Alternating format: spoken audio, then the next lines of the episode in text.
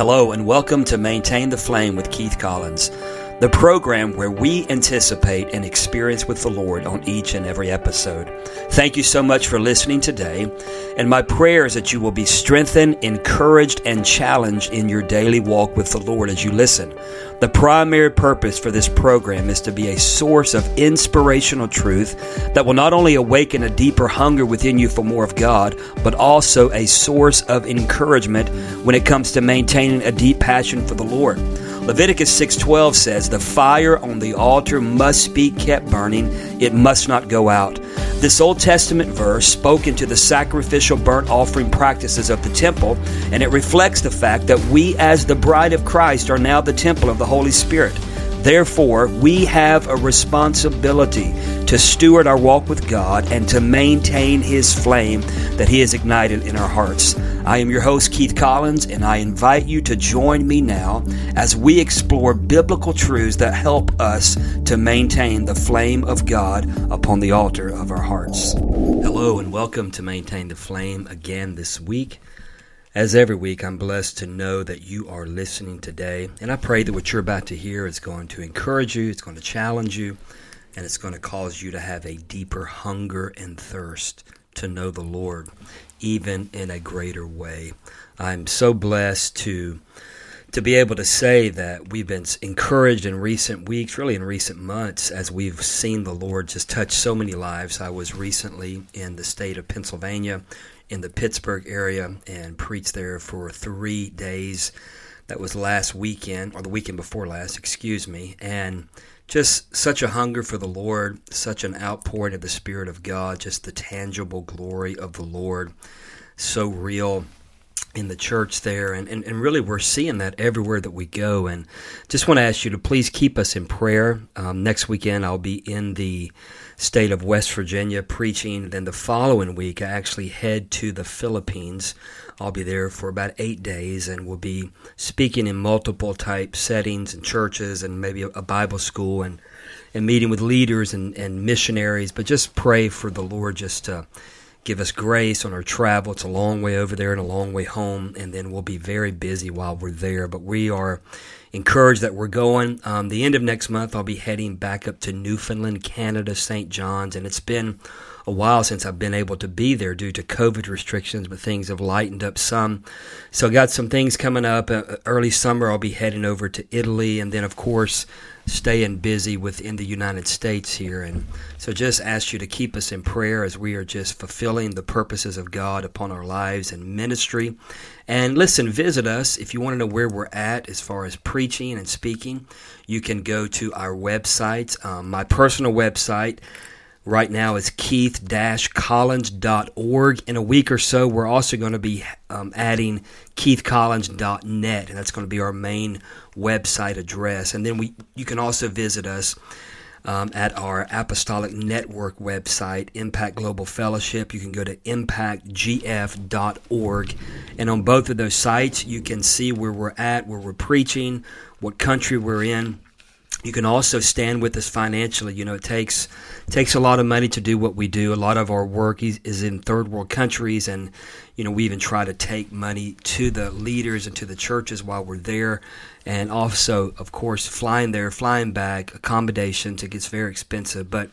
But anyhow, the Lord's always faithful, and you can stand with us. You can go to either one of those websites, keith-collins.org or impactgf.org and there's a donate button on either of those sites. So thank you for thinking about us, praying about becoming one of our impact partners, and you guys are all so important to us.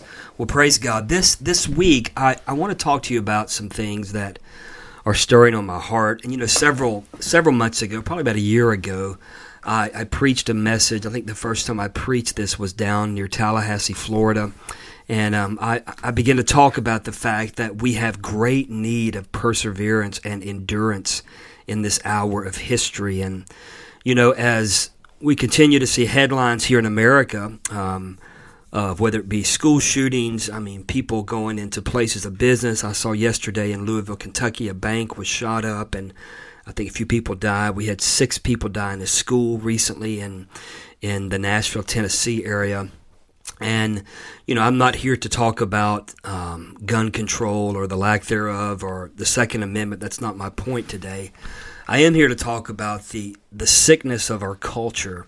And the fact is that we are in a, a situation right now in America and really many parts of the world, especially the Western world, where there has been just a complete um, degradation. I mean, just a complete breakdown of, of culture and society. And there's an attack on the nuclear family, there's an attack on um, what it means to be a man, what it means to be a woman. There's, a, there's an attack on marriage. We've had an attack on babies in the womb for many years now in America through abortion.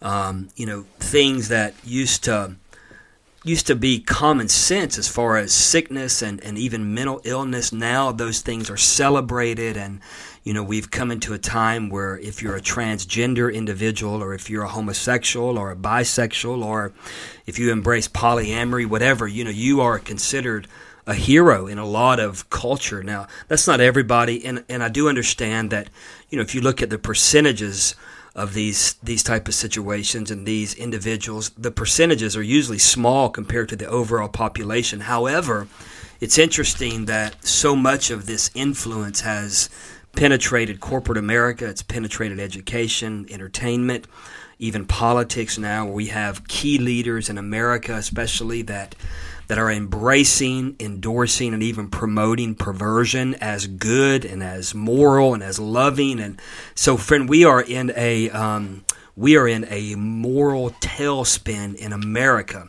Now, I've talked in recent months about revival and about how I was so encouraged with what I saw at the Asbury outpouring, you know, f- several weeks ago, Asbury University, and so many young people being touched by the power of God and repenting, and and we've been blessed to see the Lord moving, not just at Asbury, but in a lot of the churches we've been in, as well as other campuses, other college campuses around America. So. There are signs of encouragement. At the same time, I think we have to understand that, friend, we are in ominous times. We are in a dark, dark hour of history, and that that grieves the heart of God, that that violates the nature of God, the moral law of God, the the basic biblical standards of God are now being held as good and moral and so that that's where we're at. So how does the church respond? How do we as the people of God make a difference in the society that we live in? Now we know that we have to preach truth, we have to live truth, all those type of things. But I think that we find ourselves in what I call a Mayday SOS moment. In other words, um, you know, we can't just do good church. We can't just have production oriented ministry.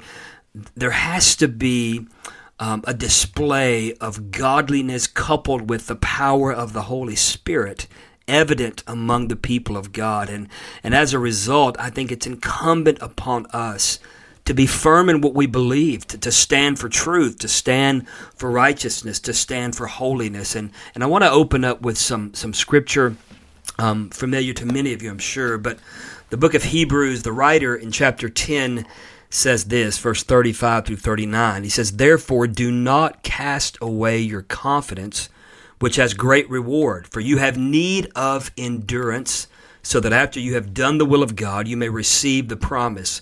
For yet a little while, and he who is coming will come and will not tarry. Speaking of the Lord Jesus, of course. And then he said, Now the just shall live by faith, but if anyone draws back, my soul has no pleasure in him. Now, I want you to listen to the last sentence here. But we are not of those who draw back to perdition, but of those who believe to the saving of the soul. Now that, that first verse says, we have need, or for you have need of endurance or perseverance. And, you know, you can take the context of this verse and, and really exegete it or, or hermeneutically, you know, really bring out what the writer was writing to at that exact time. But the fact of the matter is, this verse speaks into our generation. It speaks into our hour of history. It tells us that we are not a people that are prone to withdrawal, to backsliding, to compromise, to any of these types of things, but we are a people that the Lord has called to persevere and to endure, even in the most challenging seasons of history. Our hope is knowing that Jesus will return. We believe that. At the same time, we know that our, our mandate, that our purpose on the earth is to be lights, is to be cities set on a hillside. We are to represent the kingdom of God in the midst of darkness. We are in the world, but we are not of the world. The Bible is clear in that. Now, there's some other scripture that I want to read, and I, I could actually read a lot. Um, for time's sake, I'm going to read one more passage here from Jude, the book of Jude. Verses 1 through 3. Of course, Jude's only one chapter, but listen to what it says. It says, Jude, a bondservant of Jesus Christ and brother of James, to those who are called, sanctified by God the Father, and preserved in Jesus Christ, mercy, peace, and love be multiplied to you. Beloved, while I was very diligent to write to you concerning our common salvation, I found it necessary to write to you, exhorting you, listen to this, to contend earnestly for the faith which was once for all delivered to the saints. For certain men have crept in unnoticed who long ago were marked out for this condemnation, ungodly men who turn the grace of our God into lewdness and deny the only God in our Lord Jesus Christ. Now, Jude is written really to combat what theologians or scholars would, would know or call antinomianism, um, really a spirit of lawlessness that tries to pervert the true message and meaning of grace. But in the midst of this, the author here, the writer, is saying, Jude is saying, listen, you must fight for or contend for the faith which was once for all delivered to the saints. Why? Because men have crept in. They have crept in and brought heresy. Some have even become apostates and brought apostasy. And there has to be a willingness to embrace the challenge to stand even when it's not popular and comfortable to stand. Now, again, we looked at Hebrews talks about enduring. We looked at Jude now it talks about contending. My point in reading both of these passages is that there is clear scriptural mandate upon the church to fight for truth, to, to stand and to persevere and to endure, even when many around us are compromising, backsliding, even leaving the faith. To be honest with you, I have been somewhat flabbergasted over the last probably five to ten years or so as some key leaders, evangelical leaders, even charismatic Pentecostal leaders have walked away from the foundations of the faith and embrace universalism. They've embraced um, ungodly lifestyles, whether it be homosexuality or, or, or, other things, and and there there is this heretical movement as well as an apostate movement that has been flourishing in the church. However, in the midst of that, I know that as a minister of the gospel, and more than that, as a follower of Jesus Christ, the mandate upon me is to endure and is to persevere. It's not about how many people like me or dislike me. It's about the Word of God and being pure before the Lord. So, so let, let me share some thoughts here with you. And I do have some points that I'll try to get to some of those today, and we'll probably come back and finish this this up next week. But you know, in recent months, I've, I've really, really recent the last couple of years, I have really witnessed two dynamics in my travels as well as in my exchange with others, even leaders. First of all, I've I, have i have witnessed an increasing escalation of darkness even among some Christian camps. In other words, people that again used to embrace righteousness and holiness slowly begin to embrace compromise and you know begin to embrace um, you know just gray areas and sadly what happens oftentimes in those settings is before you know it, there's nothing to believe in, and there's this false gospel, there's this false Christ, there's an ungodly spirit that takes over even ministries and churches to where things that used to be foundational and important now become just another part of what they're doing, and, and oftentimes they even despise some of those old teachings and call them legalism and so forth and so on. Now, I understand that there is a legalism that can creep in among people, and oftentimes, you know, they can become so religious without relationship that it's all about what people see and what people don't see and and I understand that whole mindset. At the same time, I think a lot of times what we call legalism um, is really just biblical holiness. In other words, come out from among them and be separate. In other words, don't allow there to be mixture in your life to where you know you're able to go to church maybe on Sunday morning and lift your hands and worship Jesus but the night before you know you're you're very comfortable going down to the bar or to the the club and and partying and, and getting drunk and and flirting with the opposite sex or with the same sex in this generation and as long as you're in church then it's almost like it's okay. Well, friend, let me just tell you that is a twisted, perverted form of salvation. When Jesus sets you free, he sets you free. It doesn't mean you become the Apostle Paul overnight, but it means that something is transformed in your life and you begin to live unto the Lord. As Paul said, you live a life worthy of the call of God. And so antinomianism, again, is why Jude was written, even Second Peter. Um, antinomianism creeps into many churches, and, and I've seen it over the generations, and or, I'm sorry, over the decades, that I've been in ministry almost 38 years. I've I've watched certain churches that used to burn with the heart for evangelism and, and intercession and prayer and missions and, and you know things that really make us the church and, and intimacy with Jesus, and and they slowly but surely begin to embrace ungodly compromise and patterns that before you know it, there's no life, there's no passion, there's no holiness, and before you know it, they become just a big social club and there's no power. Paul talked about a form of godliness, but denying the power thereof. So I've, I have witnessed, unfortunately, some groups, some churches, some ministries that have just embraced darkness and embraced compromise and they've lost their passion. But let me encourage you with this. At the same time, number two, the second thing I've seen, I have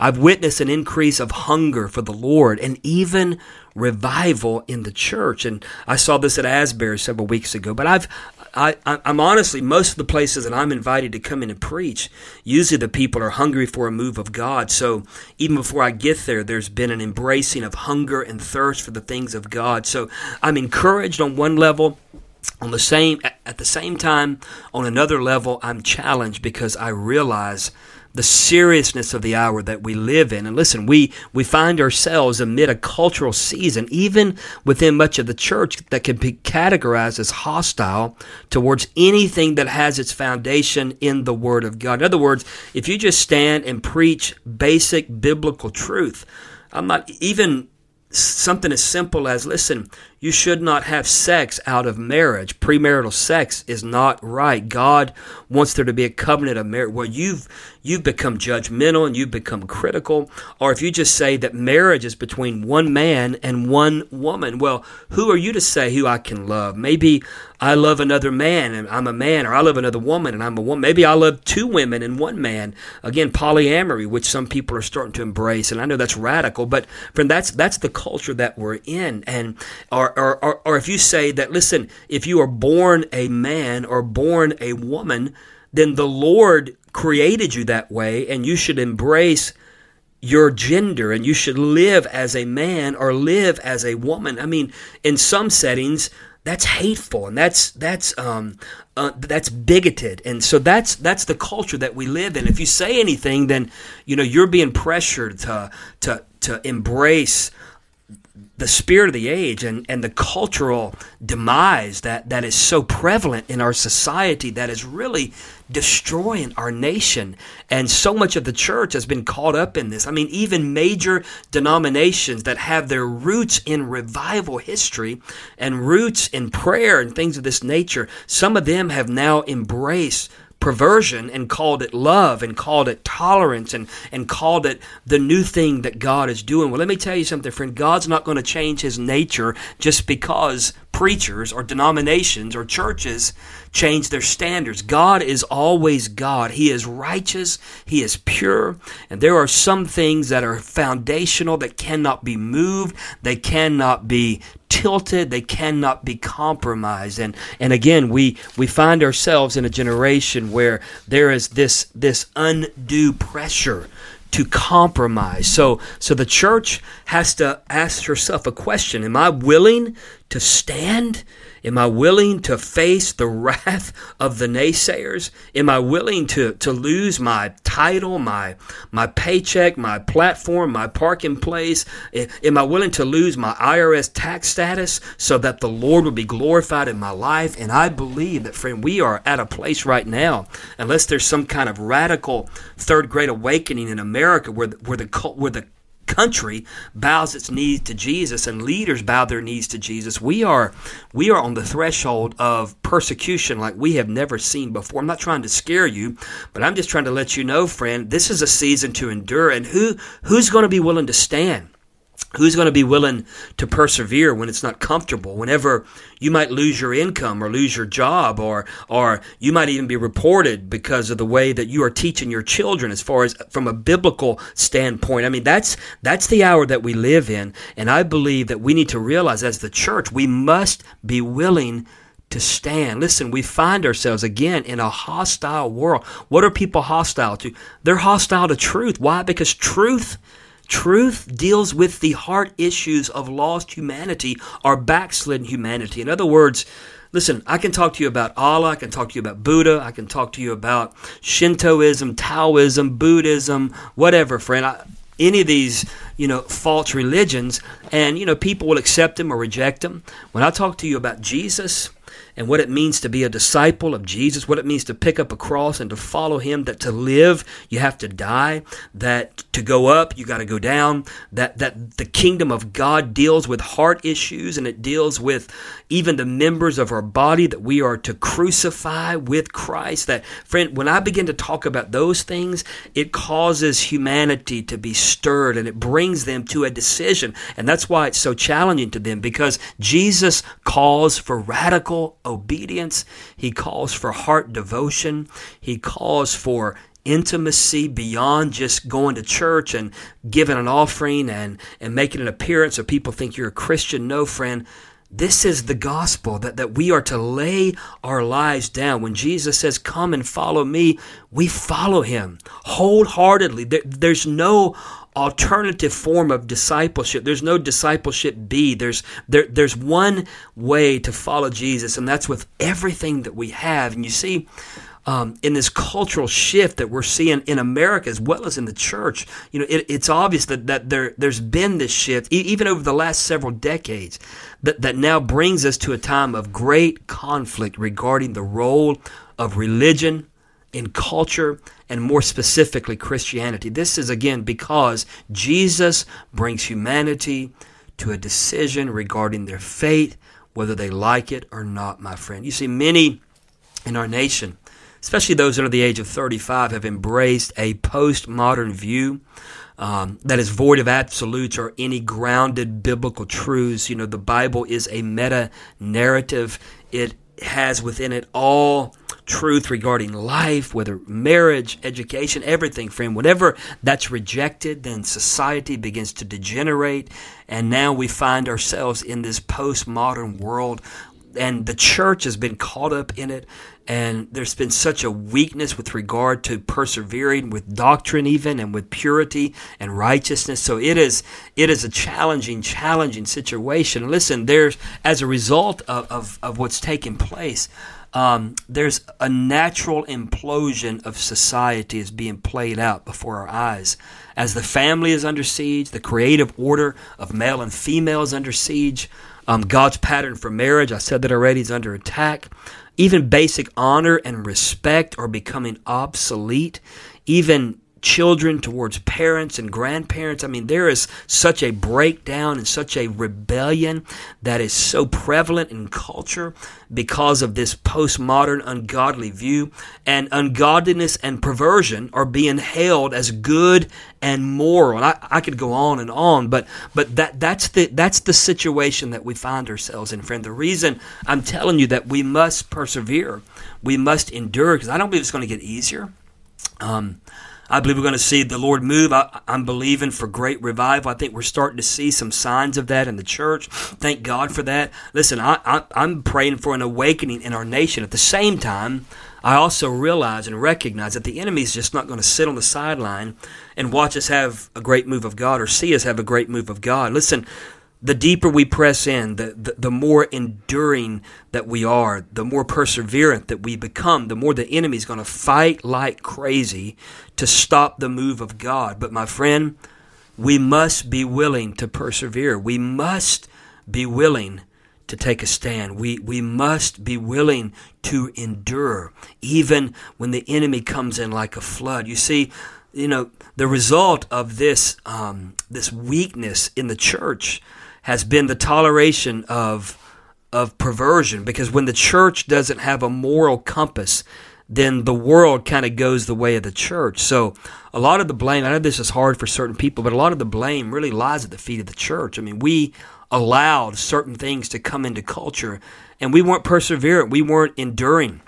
We were just kind of going by the, our way uh, or, or, going our way and just doing church and so forth and so on and the nation began to implode around us. But there's there's a statement that John Wesley the founder of the Methodist Church said years ago. He said what one generation tolerates the next one will embrace. And I I've often said that and the next one will promote and the next one will celebrate.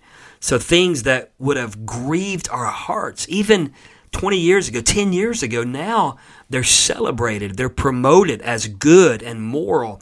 So, why am I telling you all this? And, and, many of you know what I'm talking about, but I want you to, to hear me clearly today, friend. This is warfare. This is this is a battle for the soul of a nation, the soul of the nations, for the heart of the church.